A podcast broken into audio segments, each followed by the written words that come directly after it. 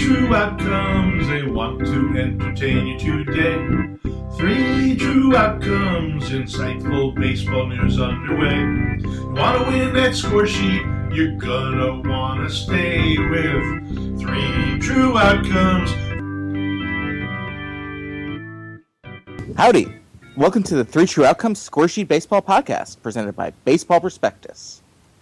I am the guy who likes cream, but not too much cream, Ian Lefkowitz. And I am here with the world's greatest dancer, Ben Murphy. wow. Uh, good evening. Wouldn't say if it wasn't true.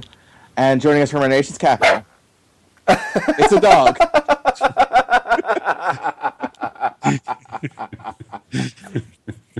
that was fantastic. Good job. Our best co-host yet. Uh, Jared, you're fired. Oh, it's nice working with you guys. Yeah. It's our uh, human fish, Jared Weiss. Jared Weiss, how are you doing? Hello, fine, thanks. Oh, how's how's everyone's dog doing? Great. I'm I'm home alone with Peach right now, so I apologize for any barking. Apologize for nothing. Um, what do we think this is? Canada? It's a kind Canada shout out. Sorry to everyone. Um, it's okay. Canada's a funny joke until you live next to Canada and you know, like many Canadians, and you realize like that's actually how they are, and then it's just sort of like a, a novelty. And then it's an even better joke. Every Canadian I have met makes that joke better. um, yeah. Anyway, if you don't understand what I was talking about in the beginning, uh, wait for the best things I saw this week. Uh, all will be slightly explained. But in the meantime, we have a uh, a, a good show. I don't I don't know if we have a great show for you, right? We have a seventy five percent show.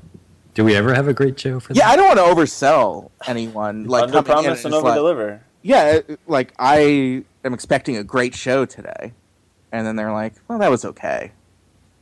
We know we're, um, yeah, what we lack in, um, you know, professionalism, we make up for in realistic expectation setting.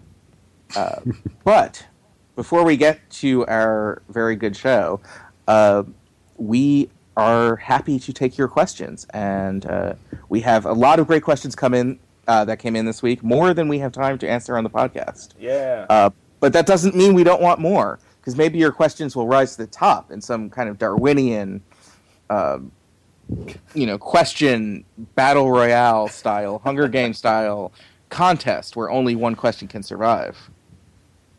Uh, or we'll just take more questions next week. I don't know, one or the other. um,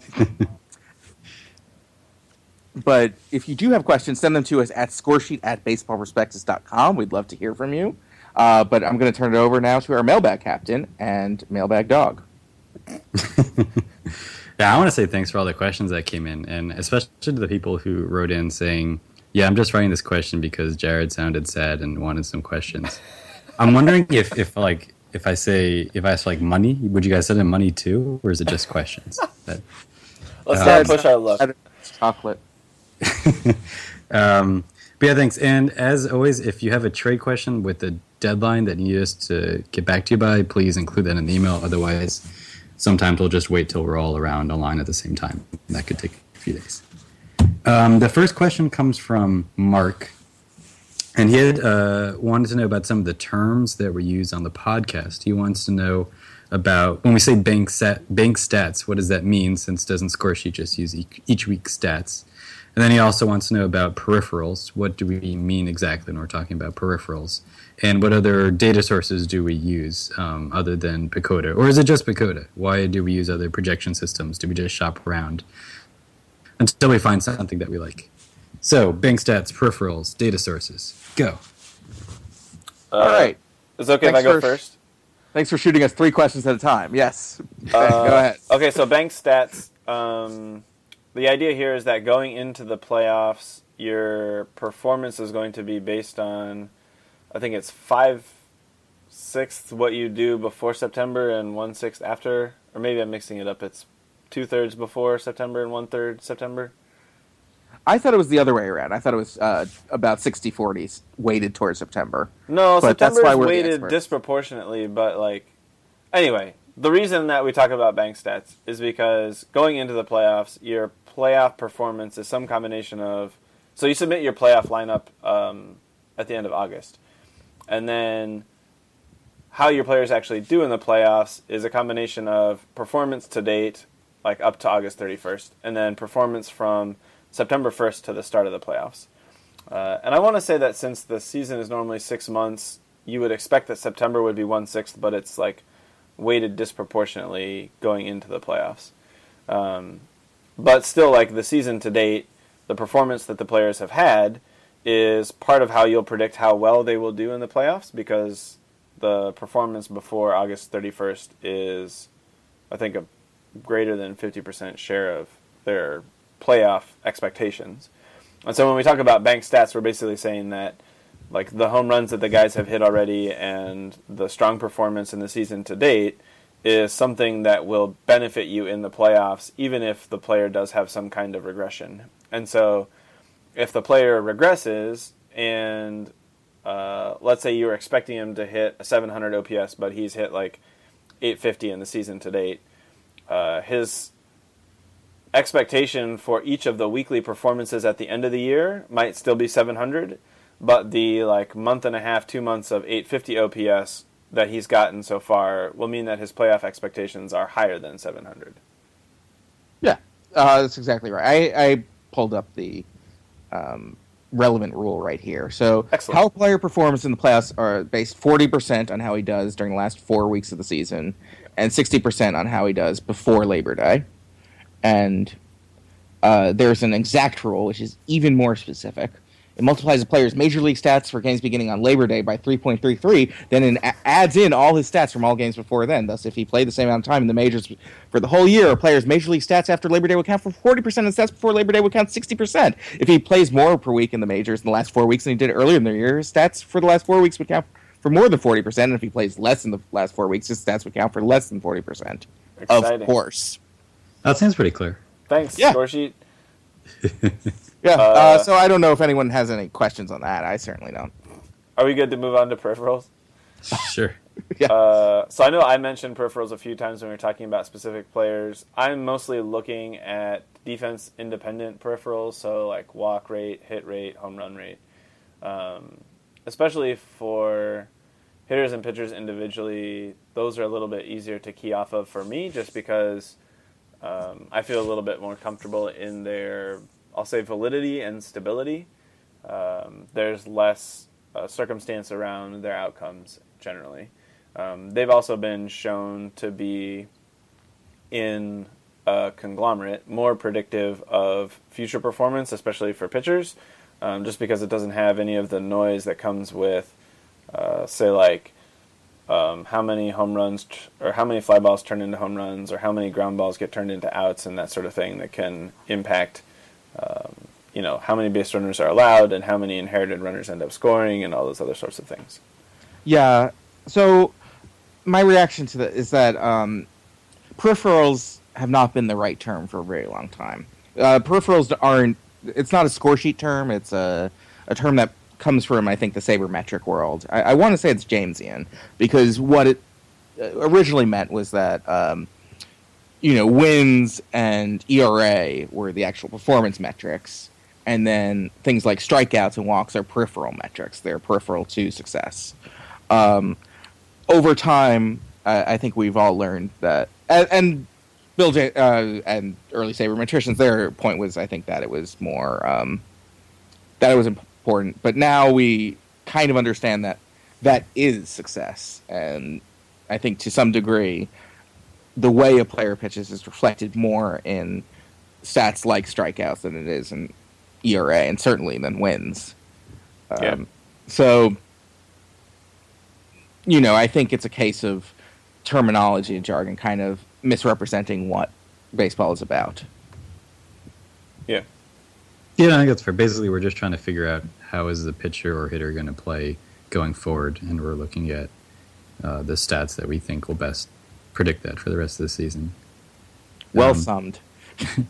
Yep. And Ben, one quick thing about ERA because I know Scoresheet uses ERA if I'm not mistaken, so you have to be Yeah. a little careful with some of the defensive independent things because you know if a pitcher plays for I don't know the Indians, then, um, he's going to have a worse ERA, and it's not his fault, and he's still a good pitcher, but it's going to be a worse score sheet player. Uh, as long as you assume that the impact on his ERA that comes from pitching in front of the Indians' defense is a permanent and long-term thing, then I think it's relevant. Sure. Yeah, and I'm I'm not saying that's true, but it's you just have to keep that in mind. He's not going to automatically regress to some of his indicators. Right. Very fair. Um, and the last point was about data sources. What data sources do we use? Why do we use different projection systems? So I'll start, and then anything I miss, you guys can fill in. I think um, we collectively have a tendency to look at the information on Baseball Prospectus's site and also on Fangraphs, and I think part of that is. In certain cases, the information that we want is easier to get to quickly on Fangraphs. Um, obviously, we have some uh, loyalty to Baseball Prospectus, and I think probably myself most specifically. Um, and I'm actually like not just saying that because Baseball Prospectus helps um, make sure the podcast gets up every week, or even because like I used to work for Baseball Prospectus, but because when I did work for Baseball Prospectus, some of the things that I built are like the um, team tracker that we've talked about for using for tracking your score sheet teams and like the statistics reports. Um, since I've left, uh, Rob McQuown's made numerous improvements to all of those things, uh, and so they're much better than anything I ever ever, ever did. But um, I'm still sort of partial to them. Um, I think the other nice thing in terms of Fangraphs is that it does have multiple projection systems that you can compare, and in terms of data sources for historical data, you probably want to be looking at like Baseball Reference most of the time because they do such a good job. Um, but in terms of like pro- projection systems for going forward, one of the things I like about Fangraphs is that it does give you access to Steamer and ZiPS, um, and it's easy to compare the two uh, as a result. Uh, they also include like some fans and other projections that I think are less scientific, um, so I don't tend to use them. But I think most of the time when we're looking at projections, we're almost always looking at some combination of ZiPS, Steamer, and PECOTA.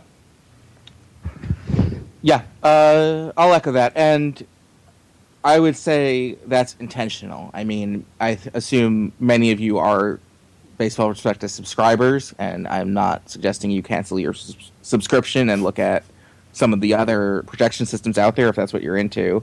Um, I actually think PECOTA is valuable and helps, but you know, I think one thing that we've seen, or one thing that we, we the community have seen, uh, that researchers have seen, is that you know the more information you have about multiple systems correlating with one another, the more valuable the information is. The best projection system is a is an amalgam of Yeah, the pro- the projection systems that are most valid. Yeah, I think it's worth mentioning here too that um, some of the MLBAM guys, I remember Cory Schwartz has posted this. Uh, I think for the last few years now, he always does like a a composite of various projection systems that includes some of these, and I think some of the research has shown that those composites tend to outperform any one of the projection systems they're in, just because on average, it tends to be just as accurate and it washes out some of the blind spots or weaknesses of each of the specific projection systems.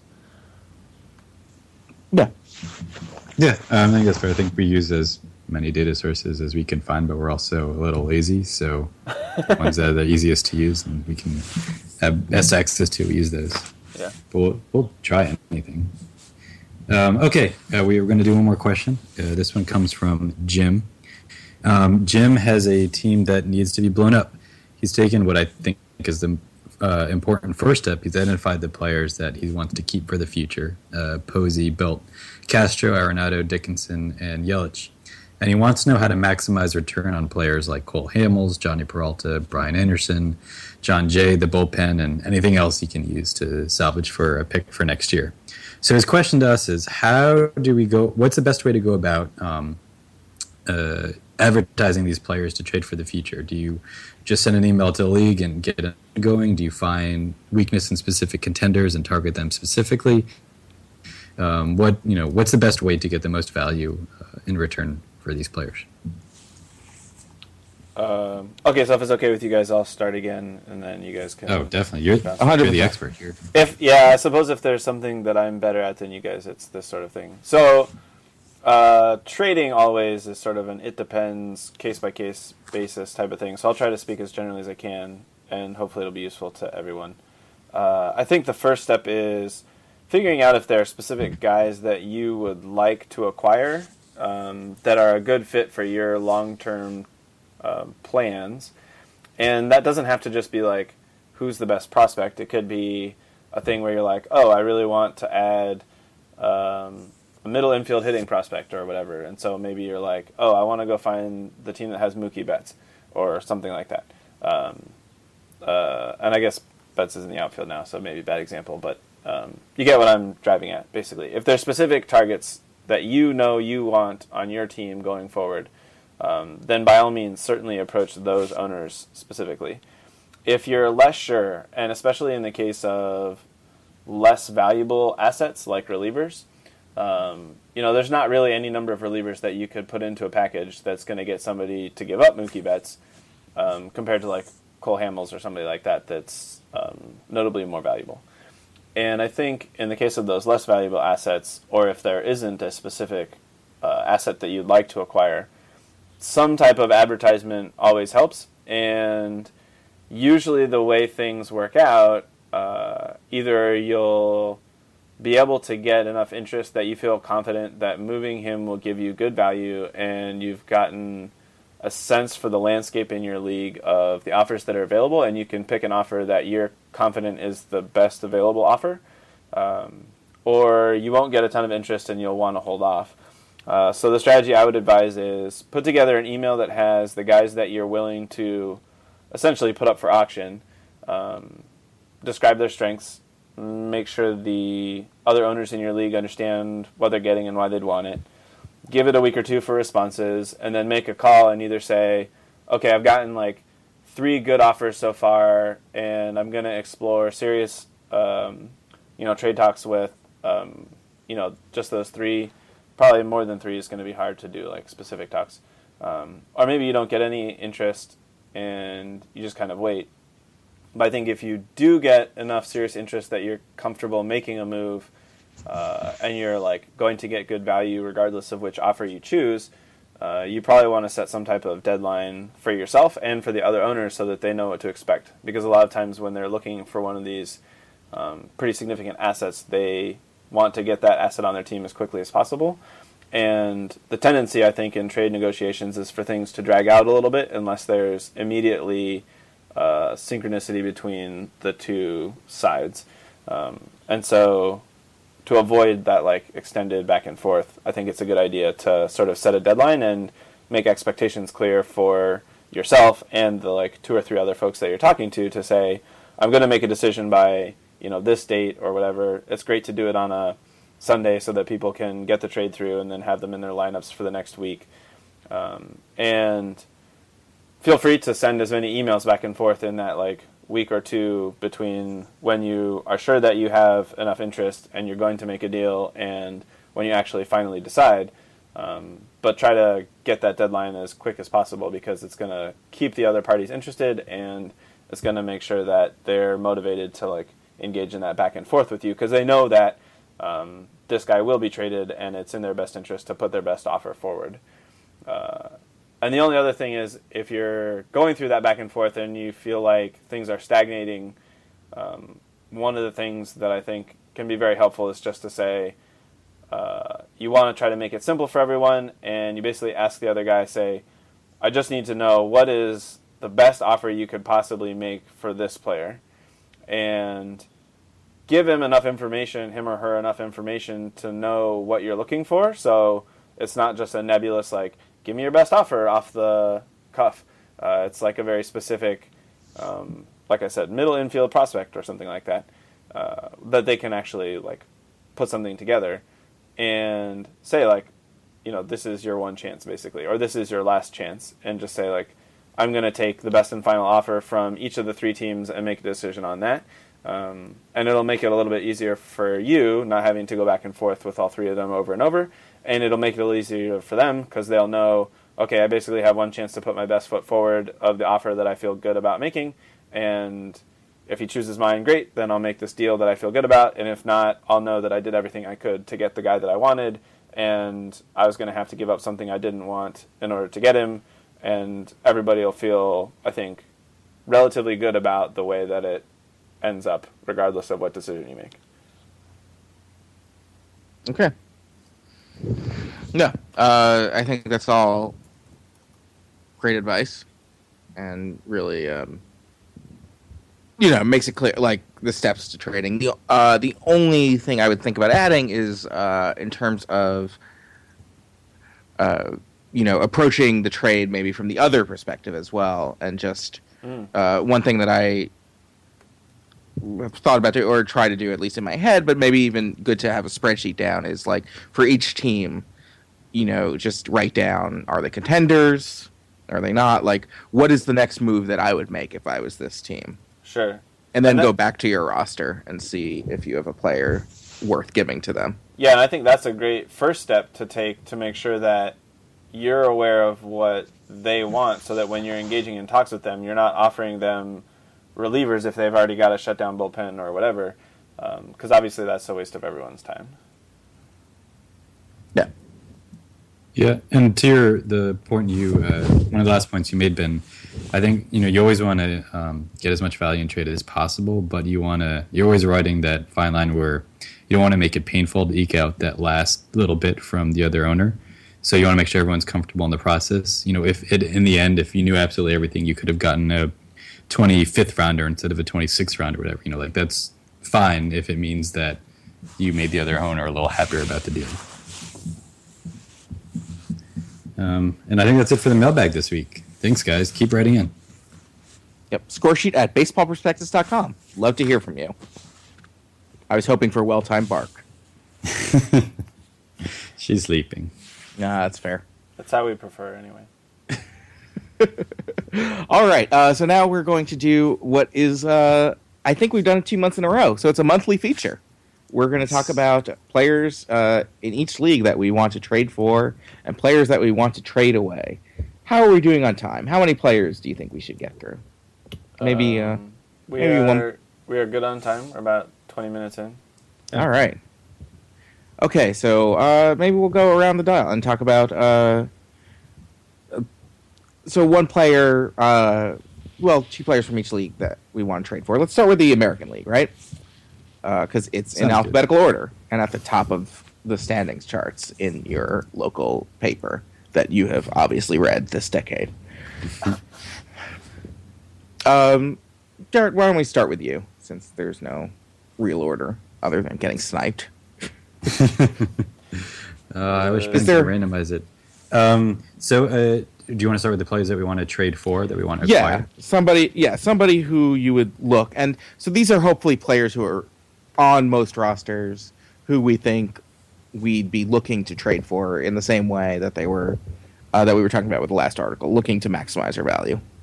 Okay, um, and so what I did for a, a lot of the people I'm going to talk about is I actually I looked talking back to uh, what data sources we used. I looked at Baseball Savant and looked at um, batted ball velocity for a lot of the hitters. Um, so all the hitters I talked about, I'm going to.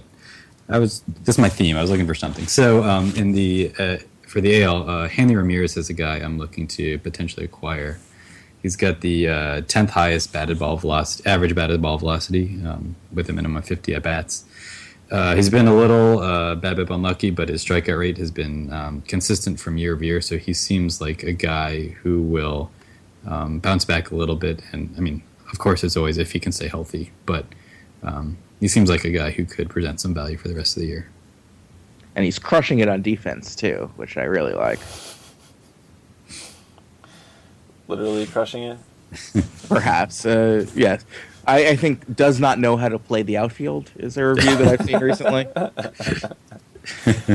so Eh. that's really exciting. Um, yeah, that those ratings don't come until next year, so Yeah. got plenty of time. Um, Do you want me to go for my second guy? or You want to go back around? we'll we'll hop loop around. Ben, Uh, so my first guy is Edwin Encarnacion. oh sure, Uh, he's been struggling a little bit. Um, while Jared was talking, I actually pulled up his uh, batted ball stuff. He's got a uh, pretty solid, not amazing. Um, so hopefully I didn't snipe Jared. Um, you know, I think Encarnacion has a strong track record, especially over the last few years, and there isn't anything that I can see that indicates a reason why he would uh, fall off a cliff like he has. Um, and he does have a very low batting average on balls in play, uh, which is like obviously a bell we like to ring fairly often. Um, his plate discipline's like dragging a little bit, but not enough, I think, to explain, say, like a 50 point drop in on base percentage, um, and you know, commensurate drop in uh, slugging. Uh, I think he's going to bounce back a little bit, and especially if you can talk his owner into uh, seeing the glass half empty, you might be able to get a pretty good deal on him. all right. Um, so this may be a little early. Uh, like people may not have gotten completely frustrated with this player yet, but I would be curious to ring up the Mookie Betts owner in your league and uh, see how they're feeling about that solid 240 batting average start with, you know, very little plate discipline and not a whole bunch of excitement. Um, it feels like there's been uh, there's some backlash brewing in the community about people who kind of expected Betts to come out and star immediately, and just expected, I would say, in general, a little bit more than this. Uh, to which I would say, you know, unlike uh, unlike some of the players you're talking about, I don't think I think the evidence for Betts kind of supports his play so far. He's been a little BABIP unlucky as well, but um, the bigger issue, or the reason I would say to trade for him, is he's freaking 22 years old. like, just because you've been hearing about him every day for the past two years doesn't mean that uh, he's a bust. And, you know, if you can, let's say if you're a non contender, maybe this is a chance to give somebody a star and get Betts, who's a potential first round talent, back.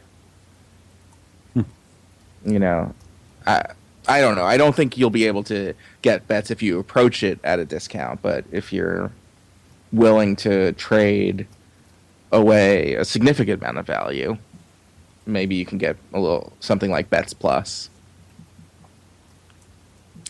Um, I like Jared? Betts. I had him on my list. I think that's a good pick.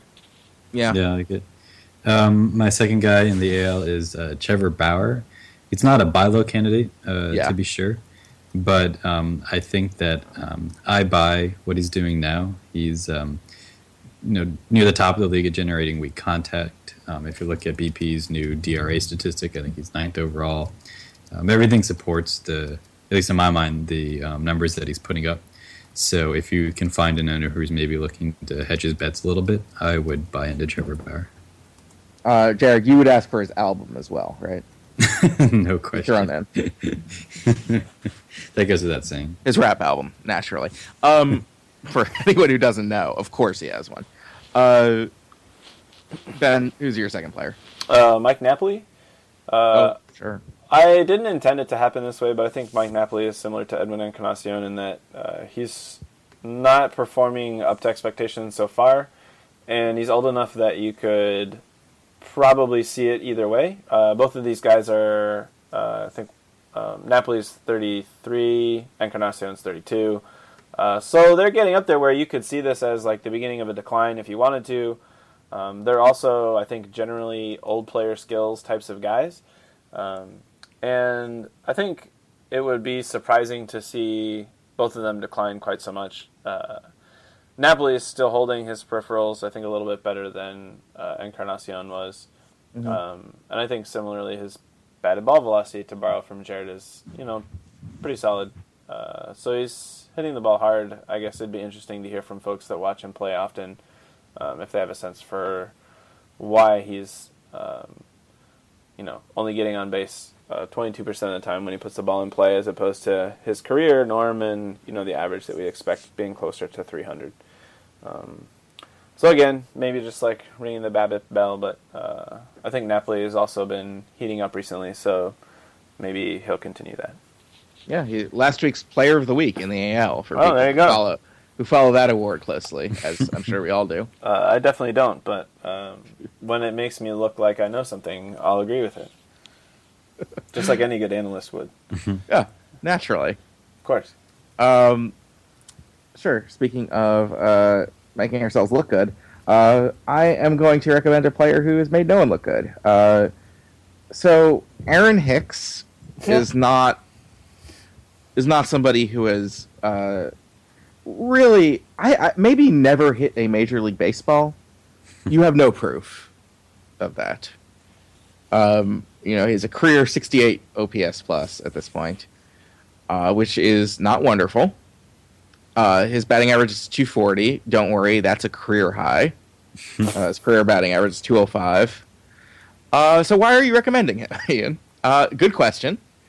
Um, I would not suggest backing up the Brinks truck for him, but I think there is every chance in the world that the Aaron Hicks owner in the league is uh, worried that they are going to get no return on their investment. So if you can give them a 28th round pick and just this is for non-contenders especially, just spec on his value for the rest of the season, uh, and just see if he can sneak over the wire as a 13th keeper. Uh, the thing about Aaron Hicks is that he is a center field defender. I do feel like range rating gets underrated in score sheet to some degree, and that players with uh, the players with the highest defensive value kind of get overrated, but players who are just good, solid defenders may get a little underrated. And Hicks has also crushed the minors a couple years running. Like, it's not that he can't hit; it's that it just hasn't really translated yet. And I could see him being something Denard Spanish going forward. Um, and again, if you're willing to speculate on it, there you go. Denard is Denard Spanish El Darnardo. Thank you. Oh dear. You're fired again. uh, should we? Uh, we should stay in the AL. Uh, so, uh, Jared, why don't you pick a player to trade away? Um, the first one, uh, it's near and dear to my heart, Caleb Joseph. Um, Oh, who is doing you can make an argument that he's been the third best catcher in the American League. Um, so, but Matt Wieters is coming back soon, and that may not be widely known around your league. Um, Joseph's got the bank stats, and he's still got a decent chance of rotating in for playing time, um, especially if Chris Davis doesn't actually heat up. He could slot in at first a little for the Orioles. So I just see this as a local maximum of Caleb Joseph's um, value. That um, if you hold on to him too much longer, you might not be able to get anything for him. sorry, Jared. Just so I have this right, uh, Joseph is going to play first, or I Wieters? mean- Wieters is sliding Someone- in first, and So- Steve Pearce at second.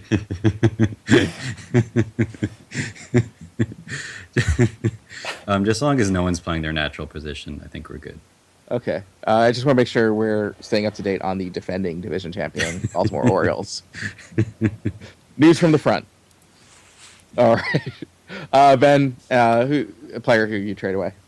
Um, I'm going to go with Anthony Gose. Uh, Anthony Hmm. Gose is riding a 465 BABIP.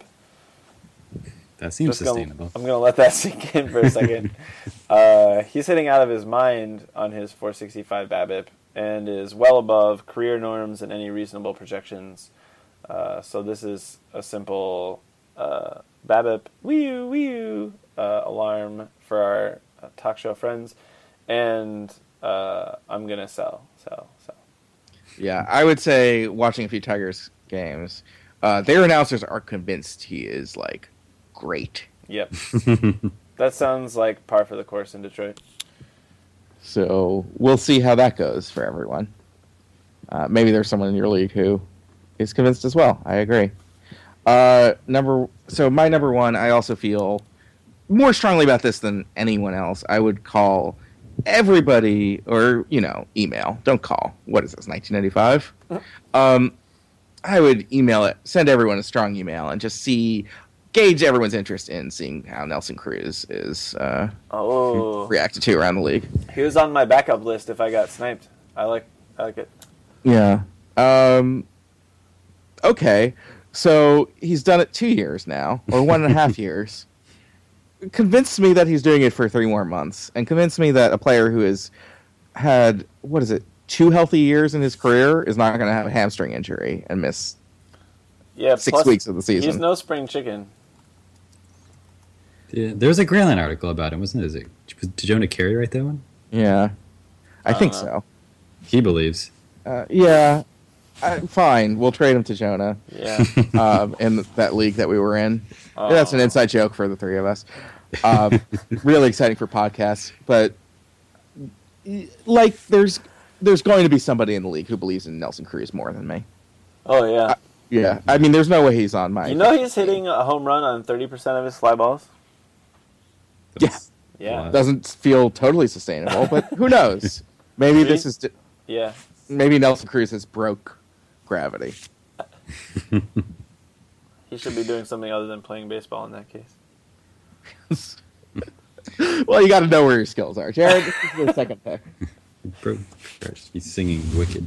Um, I'm gonna go with Yordano Ventura. He's lost a few ticks on his fastball, and um, I could build an argument that he might be settling into a new level, not a bad level, just not as good as he seemed maybe a year ago. Um, and so, if you can find an owner who thinks he is that guy, then you might be able to make some value off of it. Um, Nice. Yeah, maybe he's not great. That's unfortunate, but true. Uh, ben, who do you have? Uh, so I've got two more guys that are each like half of a sell candidate because I'm not sure you're actually going to get anything for either one of them. But if you could, I would sell uh, Avisail Garcia or Jimmy Paredes. Uh, I hadn't even heard of Jimmy Paredes, but apparently he plays for the Orioles. Uh, I was basically looking at a BABIP leaderboard in case it hasn't become clear now. Um, also has uh, pretty significant home run per fly ball, so he's uh, riding what I think is an unsustainable 412 BABIP and a 228 isolated power, uh, which is basically double his career norm uh, to a very spectacular 960 OPS. Um, that's an easy sell. I think uh, Garcia's performance on paper is, or at least on surface, is not quite as shimmery, um, but similar situation, high BABIP, etc. Uh, so yeah, I'd sell either one of those guys. That's totally fair. Uh, Jared, what's a be- what's a Jimmy Paredes? A fanta- He's uh, basically this year's Steve Pearce. Yeah. Um, what position do the or would you play him at in this Orioles doomsday scenario? Short, midfield. Oh, jeez. Does he pitch? Uh, Does he catch? I mean, Yeah, I guess anywhere. I, mm, yeah, everywhere. so while pondering that dystopian Ben- nightmare, Ben Zobrist.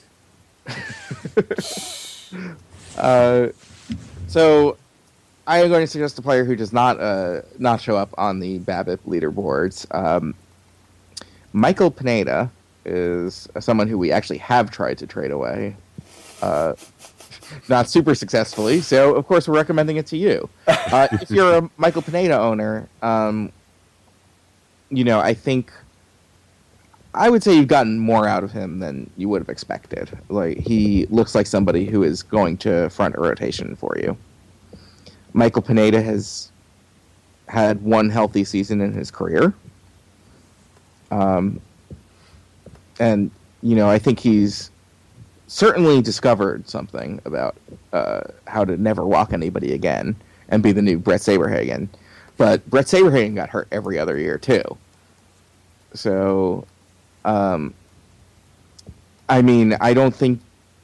I mean, we ultimately decided to hold on to him because he's certainly valuable. But I, you know, I think when you get like these fluctuating values and uh, especially accruing in your starting pitching, it might be best to see if you can convert that to a similar quality position player as soon as possible if you weren't relying on them in the first place. I think it's worth noting too that we were willing to take some kind of discount below what he looks like he'd be worth because we know it's there's some risk there, but uh, we didn't even get any offers that were close to where we were expecting to sell him. So maybe uh, hold on to Michael Pineda or even buy Michael Pineda. no, that's not what I mean. I mean like it's a good time to sell him, but you shouldn't expect to get full value for what appears on the surface. Oh, for sure. And part of the reason for moving him is because you want to offload that risk to somebody else. For sure. Uh, all right, why don't we hop over to the NL? Because uh, I know we've got a harder deadline than usual. Um, let's keep going. So we'll start with you again. Uh, who's a player you trade for in the NL? Trade for my first guy is uh, Jorge Soler. Um, his numbers aren't super great, and he's got a super high BABIP, so Ben may have him on the trade away list. Um, but um, he's got the fifth highest batted ball velocity. Um, it looks like he may be selling out for power uh, because of that BABIP and yeah. the uh, increased strikeout rate. So there are flags, but he's you know the power is going to play, and he's only 23 years old. So I'm banking on someone being able to help him, or him being able by himself to figure out how to control the strike zone just a little bit more. I mean, with that kind of power, that I mean is obvious right now. I think that um, he can figure out a way to hit in the big leagues. Yeah, I actually looked at him and wasn't sure what to do with him because he does figure somewhat high on the BABIP leaderboards, strikes out a bunch, uh, and then I was looking at the um, batted ball velocity stuff and noticed that he was really high. It'll be interesting to see how he develops. Um, so I had two guys that I was going to mention to acquire, uh, but I'll just talk about them at the same time because they're kind of the same person.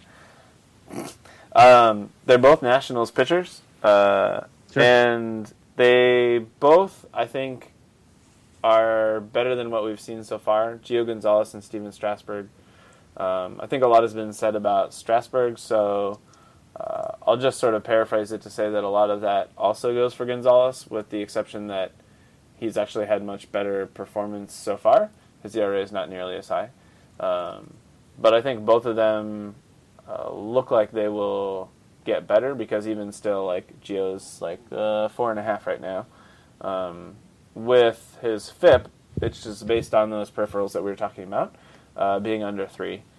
Um, uh, there was also an interesting conversation on the Effectively Wild podcast that I'll refer everyone to about Strasburg a couple days ago and about um, how much higher his ERA is than his FIP, and whether we think he's going to actually be the ace that everyone expected him to be or not, and so on. So, uh, I think both of those guys are worth acquiring. Um, obviously, they're going to be expensive. Um, the guy that's got Strasburg has probably been holding him for years, and is going to like make you pry Strasburg away uh, out of cold dead fingers, most likely. So maybe Gonzalez is an easier guy to acquire, um, but both of them I think would be good value if you could get them. Yeah, it'll be very exciting to see uh, Stephen Strasburg on the Dodgers next year. Um, so my uh, my first player is somebody else uh, who owners may be super frustrated with at the moment. Uh, Jason Heyward mm. is uh, having a pretty terrible year, as I think uh, all of his owners can attest. Yep. Um, yeah, of which we are among them. Uh, Right. A uh, what is it? Two ninety on base percentage, three eighty seven slugging. Uh, completely supported by every relevant metric. Mm-hmm. Uh, again, this is not like uh, this is not me saying that uh, um, the numbers are wrong, which is why I think uh, he actually makes for a trade candidate in savvier leagues. That this may just be a case where people are frustrated with him and also worried he might cross over at the end of the season.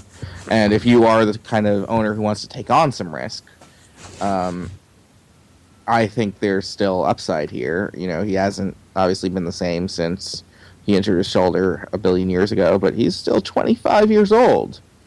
And, you know, maybe I think people were anticipating breakout and see him go in the other direction is probably a bad sign.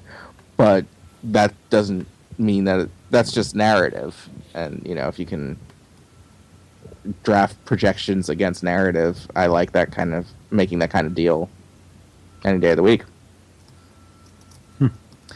Um, all right, Jared, number two. My second guy is uh, Jimmy Nelson.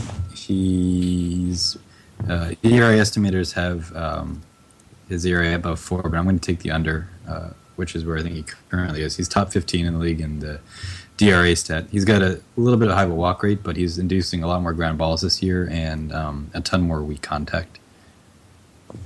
I haven't seen him pitch yet. I'm, I'm excited to do so. Um, did you know Jimmy Nelson is from Niceville High School? No. Oh man. That place definitely isn't made up. Can you imagine if you're at like Niceville High School and you get bullied every day? I Where do thought you transfer Niceville- to? Well, I thought isn't Niceville the sequel to Pleasantville? Yeah, it was okay. Uh, all right, Ben. Uh, did you go through both of them, or Yeah, I was naming them both at the same time to Okay, save time, I guess. sure thing. So I'll um, move on. So number two for me was um, oh, uh, player who's actually uh, showing signs of life for the first time. Uh, Cameron Maybin uh, hasn't been relevant in years. Uh, so there's a chance that the Cameron Maybin owner in your league got him as like a late round flyer. Um, I think that his performance is to a degree for real. And again, this is the downside is you get a player with some pretty good defense. Uh, he gets hurt all the time. Uh, this may be a fluke, so price accordingly. But you know, if this is a chance to get a center fielder for the next year, or maybe even next year or two, um, you may want to do it, and you get some nice bank stats going into the playoffs, if nothing else, as we talked about. Um, so again, we'll move to the flip side. Uh, Jared, uh, who is a player you would have on your NL team who you'd look to trade away? I'd try to trade away Yadier Molina. Uh, he turns 33 in a few months. He's shown basically negative power at this point and an incredibly low batted ball velocity. When was Um, the last he's got a time s- he hit a home run? It's been like ever, right? I think so. Um, and he's got a slight uptick in BABIP that's making his average and OBP look the same as last year. So superficially, it looks like he mean you know he could build might commit someone that he hasn't degraded too much, but to me, he seems like someone who's quickly looks like on the way out. Yeah, he's starting to hit like a Molina once again, and make turn that into the statement it always was always meant to be. Uh, ben, do you have a name? Uh, yeah, I'm gonna go two for again, and I'm gonna go with pitchers again. And I think one of the things that's interesting here, and I, I'm interested in your guys' take on these two guys, but uh, these are both uh, pitchers that I think are establishing themselves as solid number two, possible number one types of guys. Um, but I think they are at local maxima in their value and are good sell candidates. Um, so the first is Jake DeGrom, who's actually a little bit older than you might expect, given that he's only been in the majors for two years. This is his age 27 season. Mhm. Uh, the second is Shelby Miller, who is 24 this year. Uh, both of them are pitching extremely well, and I think, as you've heard us say before, there's some inherent risk in all pitchers, and especially I think for Miller, given that he's a little bit younger, uh, he's been fairly healthy so far, uh, and in the sense that health is a skill, that's probably a good thing. I think I am personally always kind of wary. Uh, and if you have the opportunity to turn a really solid pitcher into uh, solid offensive assets, uh, it makes checking the lineup card, uh, the um, results every week that much more interesting because you're going to win like eight to six instead of two to one uh, if you have a bunch of bashers. Uh, but I think both of these guys are good sell candidates in the sense that we are trying to extract as much value from them as assets as we can, and I think uh, as their ERA catches up to their peripheral-based run estimators, their value will go down, and there's always the potential for injury, etc. Plus, Degrom's on the Mets, so there's always the Mets factor. Yeah. Uh, the Mets could go to seven man rotation, a ten man rotation. Burton Grom could pitch once more this season. Who knows? uh, one thing that uh, you may you didn't mention, um, but that also ties the two together is that they've had like you say that they haven't had injury records, which is true, but they both had like weird shoulder things. Um, and Degrom is currently just went through a weird shoulder thing, and I am a little skeptical, to be honest, uh, for on both of them as well. I would hit eject on Shelby Miller immediately. Well, there you go. Yeah. Um, so uh, my first trade away candidate is a player who I generally like, but that's why you trade away assets. Uh, Maikel Franco is um, somebody who has established himself as the reason to watch the Philadelphia Phillies, unless you are into uh, the zombie outfielder show. Uh, that said, so he's 22. He is going to um, have the job for the rest of the season, and he's show- already showing a little bit of power. And I think the Phillies are willing to roll with him no matter what, because like there's no way he could be the worst hitter on that team. Just impossible. And they've just moved Cody Asche out of the way in order to give him the job for good.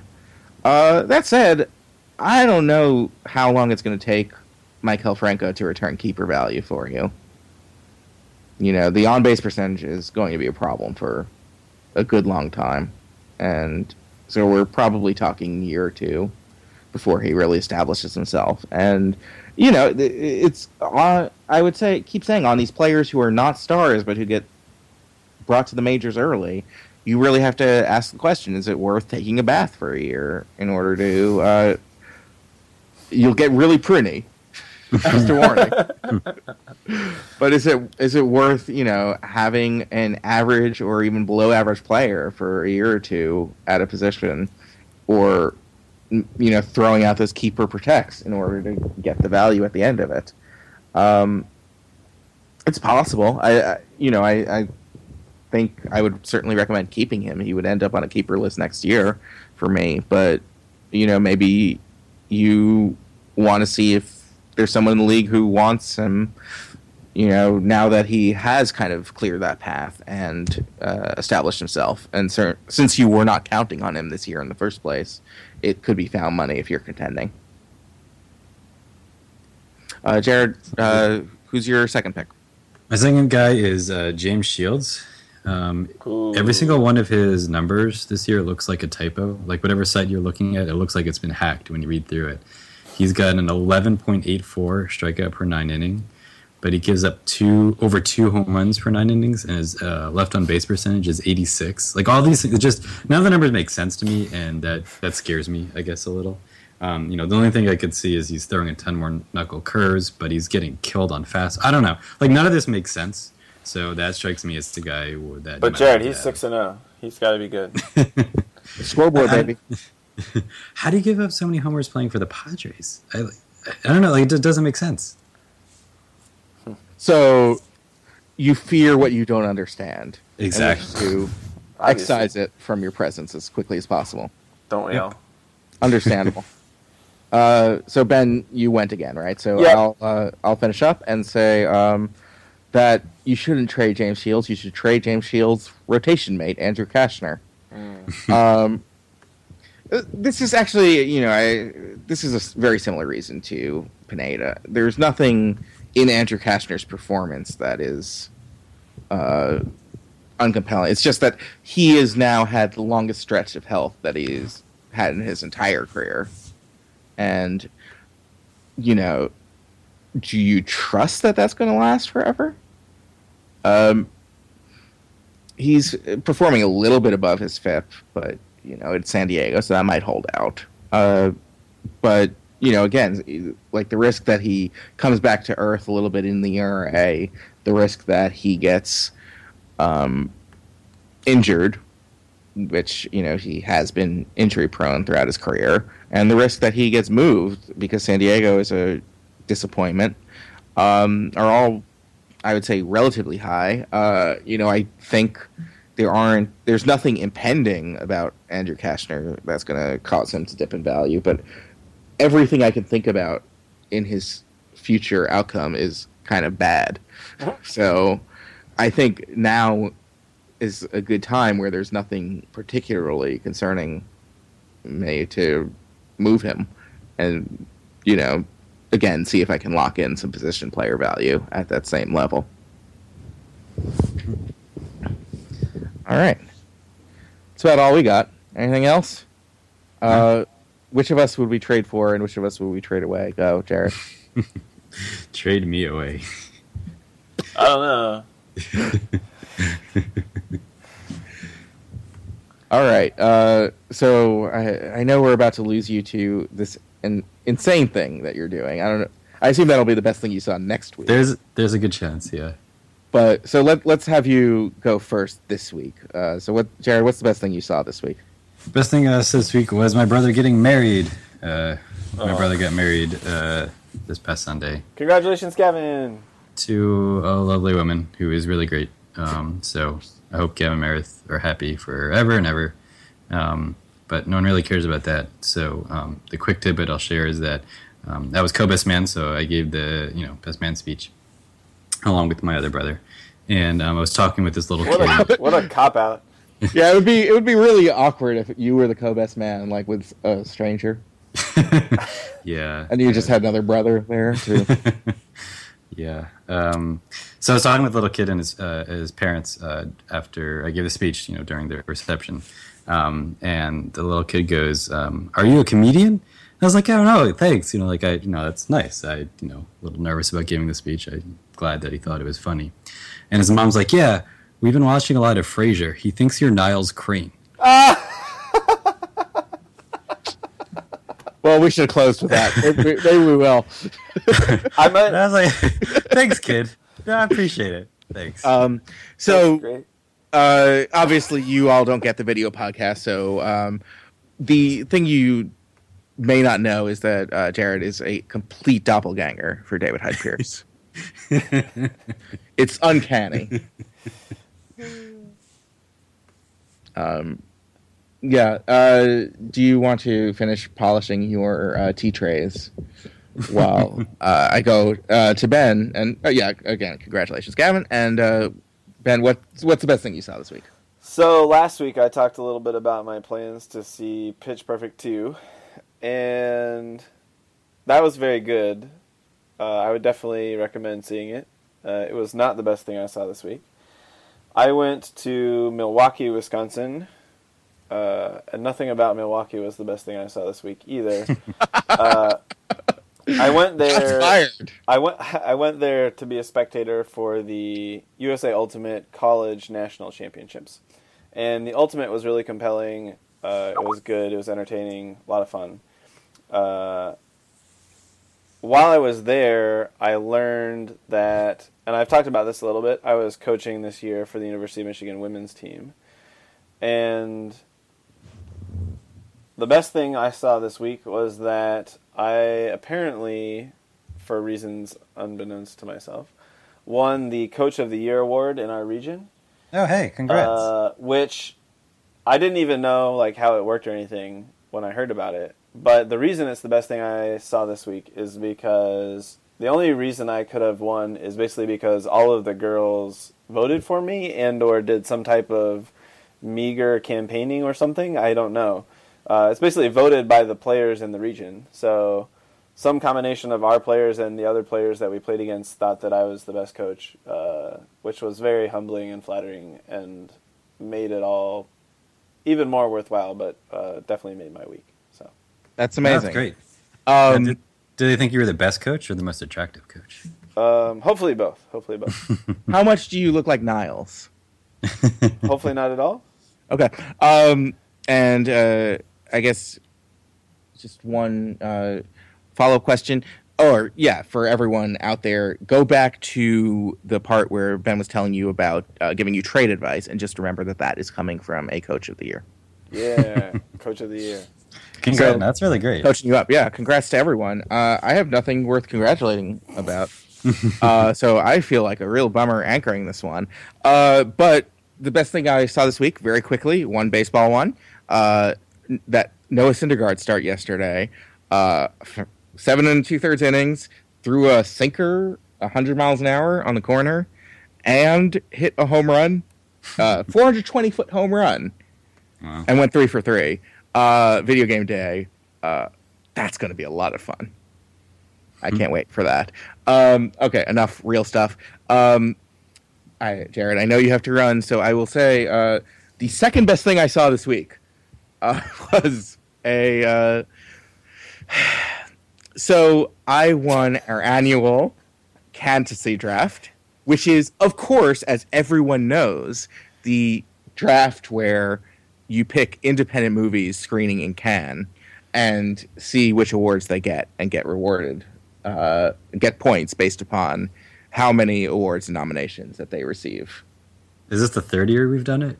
It's the third year we've done it. Uh, we are the consecutive fourth and fifth place finishers, despite having invented this ridiculous game.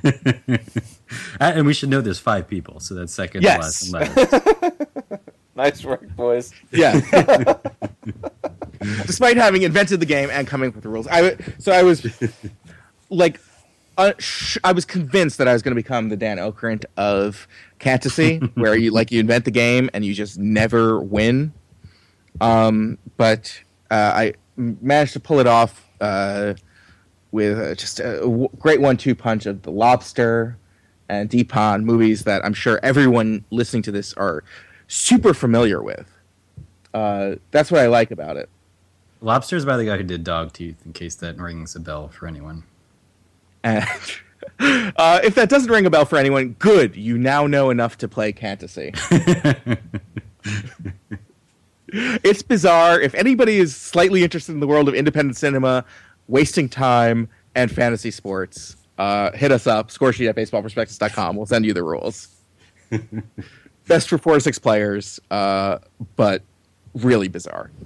Um, anyway, uh, the best thing I saw this week is is not that. Uh, so at the top, I gave a bunch of strange, um, strange comments, and uh, so David Letterman retired last week, and um, you know that was someone who certainly uh, I, I was not a regular Dave watcher, but certainly had a lot of influence on my sense of humor and the sense of humor of a lot of the people who I pay attention to. Uh, so some of you may be wondering, um, you know, what with uh, Dave gone, with Stephen Colbert gone for now, and with uh, J- uh, Jon Stewart leaving, what do I do for talk show fun? Because I feel sad and confused and awkward.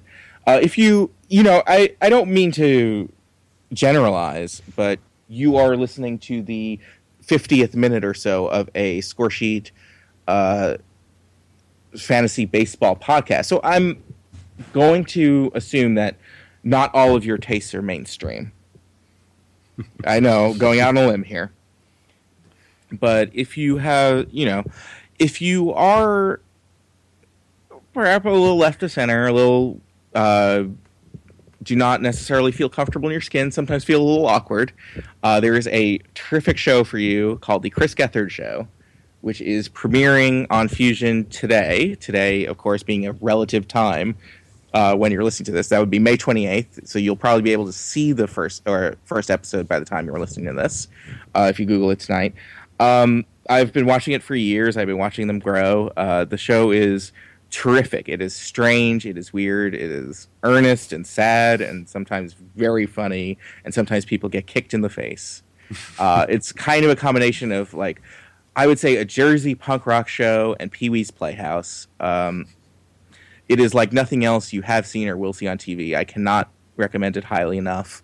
Uh, the first episode's coming out soon. I actually already watched it uh, through the power of live stream. It's going to. Uh, it was um, the opening topic was what is the weirdest thing about your body.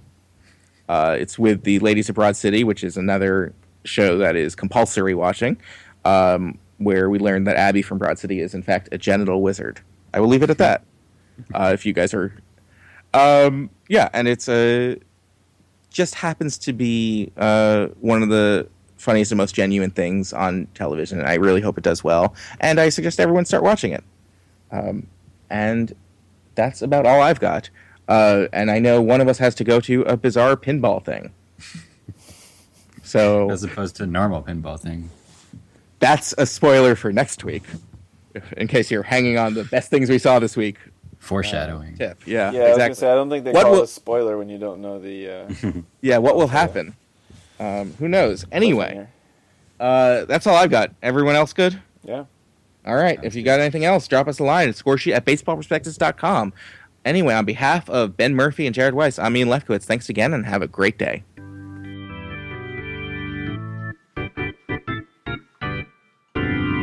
Three true outcomes, they want to entertain you today. Three true outcomes, insightful baseball news underway. Three true outcomes, come on out to the ballpark and play. Three true outcomes, Ian, Ben, and Jared. Score sheet baseball can be tricky if you don't possess the edge. They'll call it the way they see it. You'll rarely hear them hedge. They each possess the knowledge, honed from years of play. You want to win at score sheet. You're gonna want to stay with three true outcomes. They want to entertain you today. Three true outcomes, insightful baseball news underway. Three true outcomes, come on out to the ballpark and play. Three true outcomes, the number one independent score sheet podcast in the US of A.